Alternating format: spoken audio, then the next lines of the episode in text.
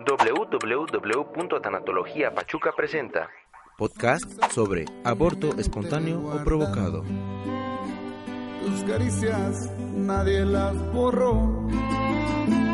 Tengo el corazón hecho pedazos, pero estoy confiado que todo acabó. No perdiste, supiste ganar. Hola, estás escuchando tanatologiapachuca.com. Soy la psicóloga tanatóloga Margarita Godínez Hernández. Esta grabación la estamos realizando en la ciudad de Pachuca de Soto Hidalgo, México, el día 22 de noviembre del 2015. El tema que vamos a abordar el día de hoy fue sugerido por algunos de nuestros amigos y se llama aborto y la importancia de recibir apoyo tanatológico.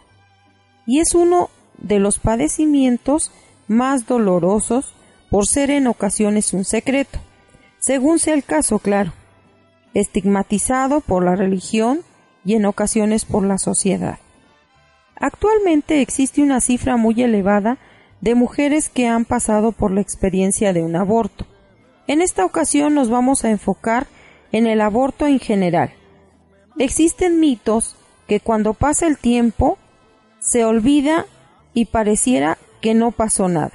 Pero la realidad es por el hacer comentarios de los familiares, amigos, en la persona que está pasando por esta situación puede sentirse muy mal.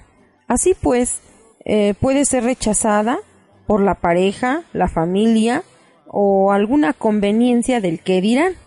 Y con frecuencia lo callan e inhiben y en ambos casos los familiares o amigos prefieren no volver a tocar el tema para no hacer, sentir mal a la persona y esto lleva a la mujer que está viviendo esta experiencia a no realizar en el momento la adecuada elaboración de su duelo. A continuación comentaremos algunas repercusiones psicológicas y físicas que pueden durar días, meses o años si no es tratada psicológica y tanatológicamente de una forma adecuada. Su pérdida y posteriormente su duelo que no le permite a la mujer seguir adelante con su vida. 1. En algunos casos, ya sea un aborto provocado o espontáneo, estas mujeres son más propensas a experimentar intentos de suicidio y en casos extremos tienen un riesgo más elevado de sufrir síntomas psiquiátricos. 2. Otro riesgo en la vida de estas mujeres se manifiesta al nacer un bebé suyo, o el de una amiga, o asistir a un funeral. El dolor aumenta en su intensidad y se puede transformar en conductas patológicas cuando es retenido por mucho tiempo. 3. Es muy común que se separen momentáneamente o de forma definitiva de las personas o cosas relacionadas con la experiencia del aborto, como por ejemplo alejamiento de la pareja, esposo o en alguno de los casos de la amiga que aconsejó el aborto. Físicamente padecen un cansancio constante, llanto sin razón, se presenta frigidez para disfrutar en plenitud su sexualidad. Tienen problemas para llevar adelante posteriores maternidades, para amamantar a sus hijos, reaccionan con miedo o agresividad ante el llanto de sus bebés o de otros niños, e incluso una especie de rechazo hacia otras mujeres que se encuentran embarazadas, ya sean amigas o familiares. A veces cuando tienen otro bebé, temen dañarlo, teniendo la conciencia de no saber tratarlo. Terminan mandándolo desde muy pequeño a guarderías o a que otras personas se hagan cargo de él. Número 5. En algunos casos llegan a padecer una notoria pérdida de peso. Algunas mujeres experimentan anorexia nerviosa, sufren pesadillas que se repiten sobre niños perdidos o muertos, ensoñaciones diurnas y nocturnas de la pena y la aflicción por el niño abortado. Número 6. Problemas conyugales, separación o divorcio, problemas con los familiares, eh, problemas laborales y sociales, se sienten no queridas, rechazadas y abandonadas afectivamente por los demás. Pueden reaccionar con enojo, hostilidad o tristeza sin motivo aparente, incapacidad de perdonarse a uno mismo o a otro, rabia, dolor, remordimiento, deseo de castigarse, buscando relaciones abusivas o aislándose de sus amigos y familia. Hay pérdida del sentido de la vida. En algunos casos, abuso y maltrato con los niños, pérdida de la concentración y motivación. Y en casos extremos, uso y abuso de drogas, alcohol, promiscuidad, exceso de trabajo, sienten que ya no son dignas de volver a embarazarse. En estos casos es necesario y muy recomendable buscar el apoyo psicológico y tanatológico, que se basa en el acompañamiento y en el trabajo de la pérdida y su duelo adecuado. Con la finalidad de trabajar el duelo es recuperarse de la manera más saludable en el tiempo más corto posible y alcanzar en ese tiempo el equilibrio emocional, lo que agilizará y optimizará el proceso psicoterapéutico obteniendo resultados favorables y en muy corto plazo. A continuación comentaremos algunas de las ventajas de someterse a un trabajo psicológico y tanatológico, así como algunas técnicas que utilizamos dentro del consultorio. Obviamente, esto no se puede hacer solo, porque ya no sería algo especializado. Letra A. El acompañamiento de nosotros los tanatólogos en el proceso del duelo se basará en hacer un acompañamiento de escucha activa de nuestro paciente y atender con profesionalismo sus necesidades para establecer un vínculo de seguridad, atención, respeto, empatía, amor incondicional, confidencialidad, que le dé la seguridad y confianza que tanto necesita en estos momentos.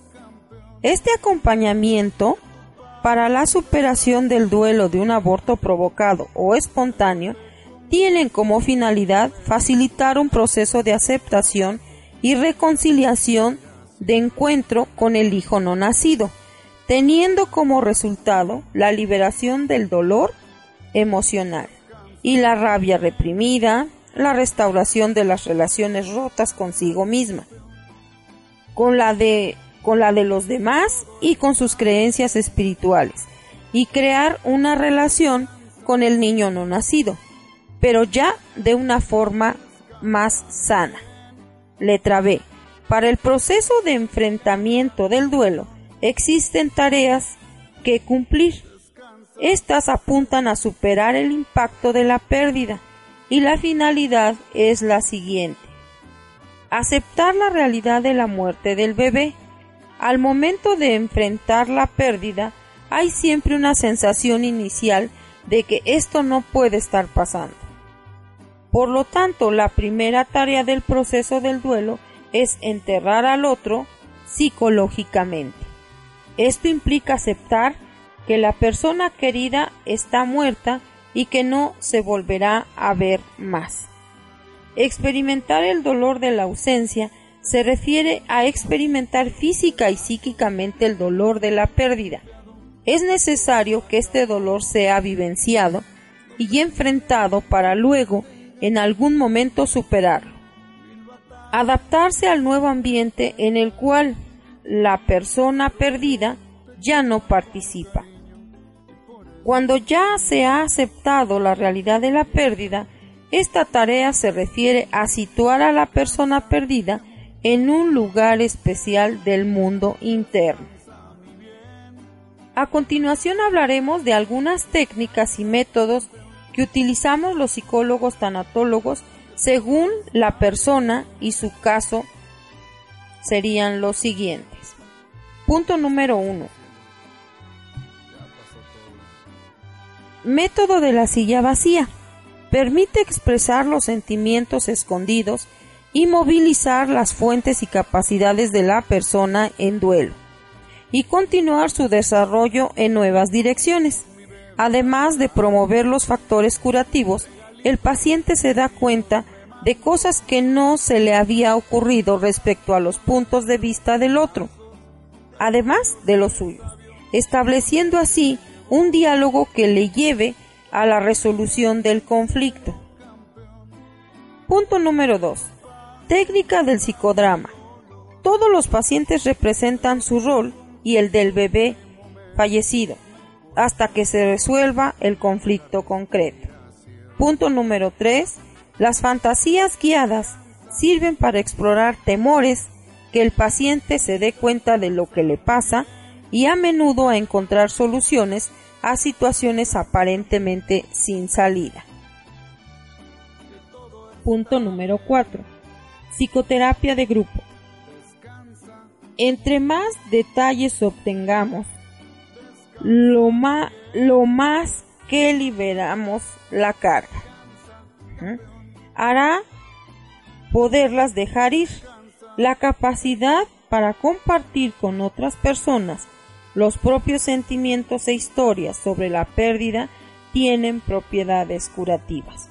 Obviamente tenemos que sugerir nosotros los tanatólogos al paciente nuestros grupos de autoayuda de tanatologiapachuca.com que se caracterizan como serios, confiables y con personal profesionalmente capacitado.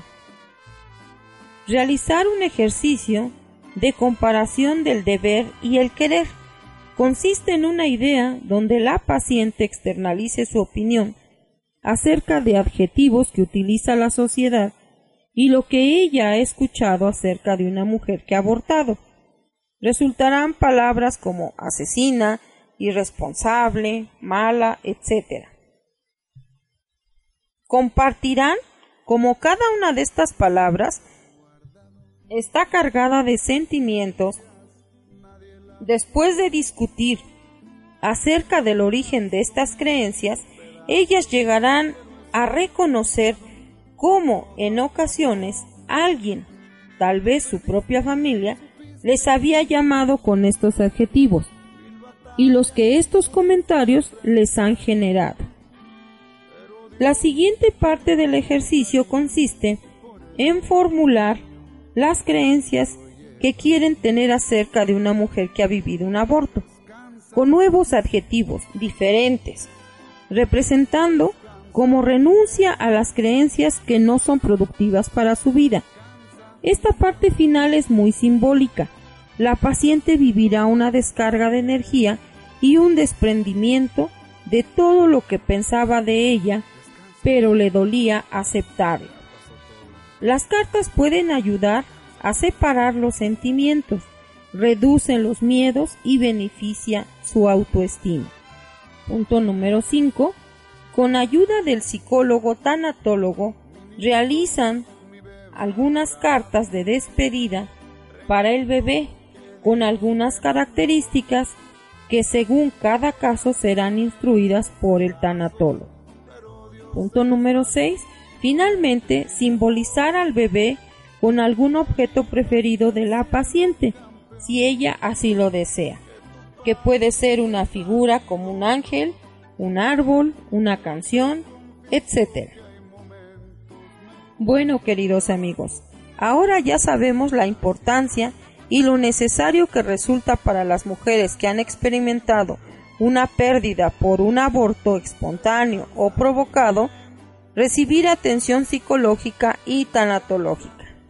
Sigan mandándome sus dudas, comentarios y sugerencias de qué temas son de su interés que quieren que abordemos y escriban al correo electrónico info arroba tanatologiapachuca.com y entren a la página www.tanatologiapachuca.com. Como siempre, les pido que compartan este audio con sus amigos y conocidos. Muy pronto contaremos con asesorías en línea y con atención por correo electrónico o por teléfono.